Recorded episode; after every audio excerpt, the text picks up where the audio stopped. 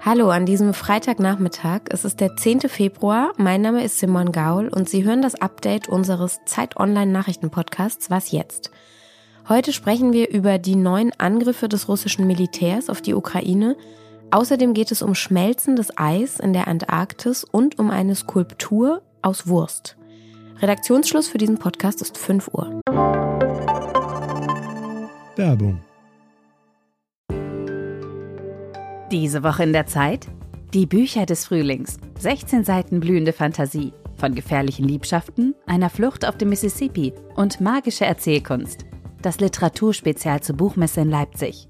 Die Zeit, Deutschlands größte Wochenzeitung.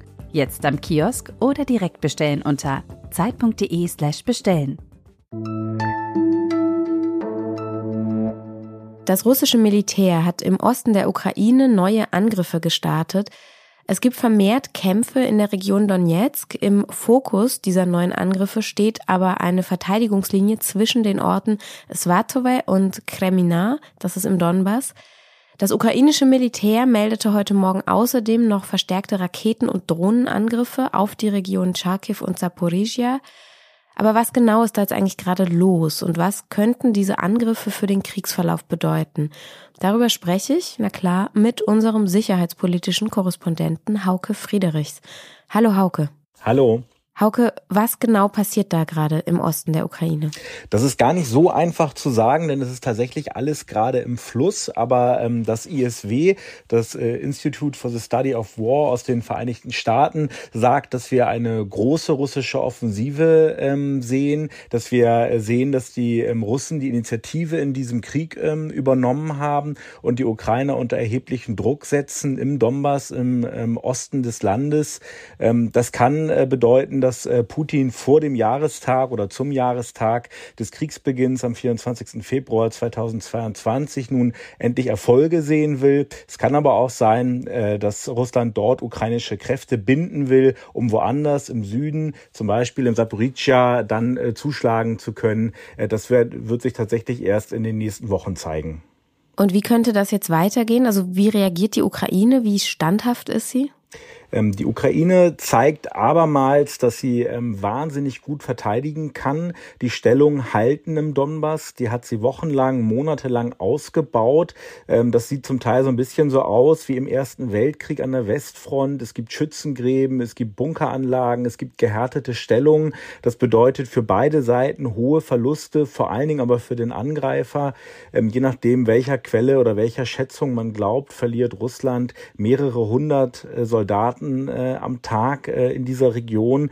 Das kann Russland auch nicht ewig ähm, ähm, halten, aber die Idee scheint zu sein, dass sie massiv mit Artilleriefeuer einzelne Stellungen so weit zerstören, dass sie dann dort mit Panzern und ähm, Infanterie durchbrechen. Daraufhin hat die Ukraine sich aber eingestellt und ähm, hält diese Stellung halt. Die Frage ist tatsächlich ähm, mit dem Blick jetzt von außen, wie lange ihr das gelingen wird, wenn Russland weitere Kräfte mobilisiert. Es sind mittlerweile drei russische Divisionen an dieser Linie, die du beschrieben hast, äh, bereits aktiv ähm, und es werden weitere Kräfte dorthin verlegt. Also das sieht tatsächlich nach einer ähm, starken Offensive aus.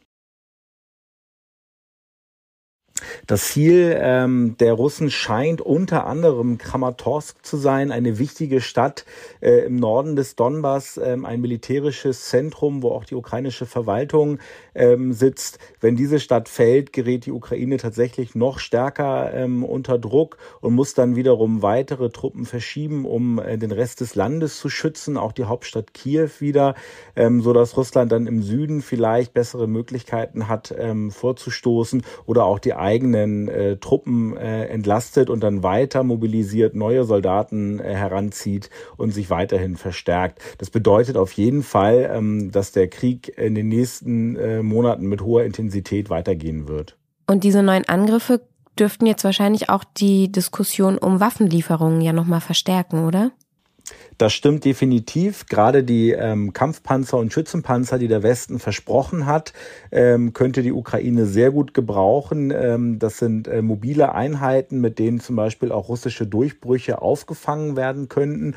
Das sind tatsächlich wären wichtige Waffensysteme für die Ukraine. Ähm, Kampfflugzeuge, wo gerade drüber gesprochen wird, würde in dieser Situation der Ukraine jetzt tatsächlich nicht helfen. Warum können die Flugzeuge nicht helfen?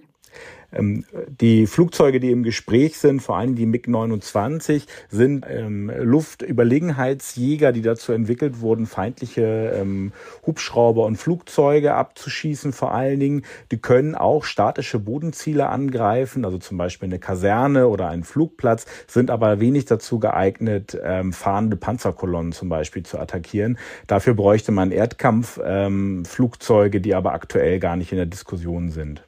Danke, Hauke. Sehr gern. In Ostjerusalem ist ein Mann mit einem Auto in eine Menschengruppe an einer Bushaltestelle gefahren.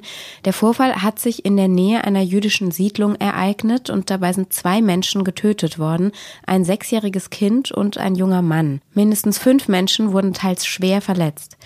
Seit dem Amtsantritt der neuen rechtsreligiösen Regierung unter Netanyahu hat sich die Sicherheitslage in Israel und in den Palästinensergebieten deutlich verschlechtert. Bei einer Razzia im Westjordanland hatte das israelische Militär vor gut zwei Wochen zehn Menschen getötet und kurz darauf kamen dann bei einem Attentat vor einer Synagoge in Jerusalem sieben Menschen wiederum ums Leben. Also eine sehr ungute Dynamik, die da gerade wieder in Gang gekommen ist. Morgen erscheint übrigens unsere Spezialfolge zur Lage in Israel und den palästinensischen Gebieten. Mit einer Expertin beantwortet meine Kollegin Munja Mayborg dort die vielen Fragen, die Sie, liebe Hörerinnen und Hörer, uns geschickt hatten. Das Eis in der Antarktis schmilzt zurzeit ungewöhnlich schnell. Die von Eis bedeckte Fläche hat einen historischen Tiefstand erreicht. Das haben Forschende des Alfred Wegener Instituts in Bremerhaven beobachtet. Anfang Februar waren nur noch 2,2 Millionen Quadratkilometer mit Meereis bedeckt. Also das ist jetzt eine sehr abstrakte Zahl, aber jedenfalls seit 40 Jahren wird diese Eisfläche vermessen und seitdem war sie noch nie so klein zu dieser Jahreszeit. Eine mögliche Ursache für dieses Schmelzen könnten die ungewöhnlich warmen Lufttemperaturen in Teilen der Antarktis sein. Dort ist ja jetzt gerade Sommer.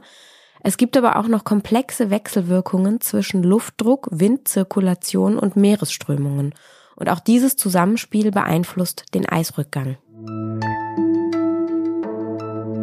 Was noch? In der Bremer Innenstadt stehen seit 1974 Bronzeschweine und ein Hirte, auch aus Bronze. Da treffen sich Jugendliche, Kinder reiten auf diesen Schweinen. Das ist ein sehr nahbares Kunstwerk. Und heute haben diese Schweine vorübergehend Zuwachs bekommen. Ein anonymer Künstler hat ein weiteres Schwein dazugestellt, das offenbar aus tiefgekühlten Wurstresten bestand. Dieses Schwein sollte auf unsere Lebensmittelverschwendung aufmerksam machen. An der Skulptur war auch ein QR-Code angebracht und der führte wiederum zu einem Video mit dem Titel Wurstgate. Darauf sieht man, wie jemand Wurstpackungen aus dem Müll holt und daraus das Schwein dann herstellt. Der Künstler nennt sich in den sozialen Medien Mohammed Smith. Die Bremer nennen ihn liebevoll ihren Bremer Banksy, denn seine erste Figur hat er vor drei Jahren schon aufgestellt. Ein alter, gebeugter Mann aus Bronze war das damals, der einen Einkaufswagen schiebt. Und dieser alte Mann, der steht auch immer noch in einer Bremer Grünanlage. Das Schwein allerdings, das haben die Behörden schon nach wenigen Stunden direkt wieder entfernt, weil es aus verderblichem Material bestand. Aber das Video, das bleibt. Das war unser Nachmittagsupdate bei Was jetzt? Morgen früh hören Sie meinen Kollegen Moses Fendel und der schaut nochmal intensiver auf die Erdbebenregion und zwar vor allem darauf, wie geht es eigentlich den Menschen in Syrien. Wenn Sie uns schreiben möchten, geht das wie immer an unsere E-Mail-Adresse wasjetzt@zeit.de. Ich sage an dieser Stelle Danke fürs Zuhören, wünsche Ihnen einen schönen Start ins Wochenende und bis bald. Tschüss.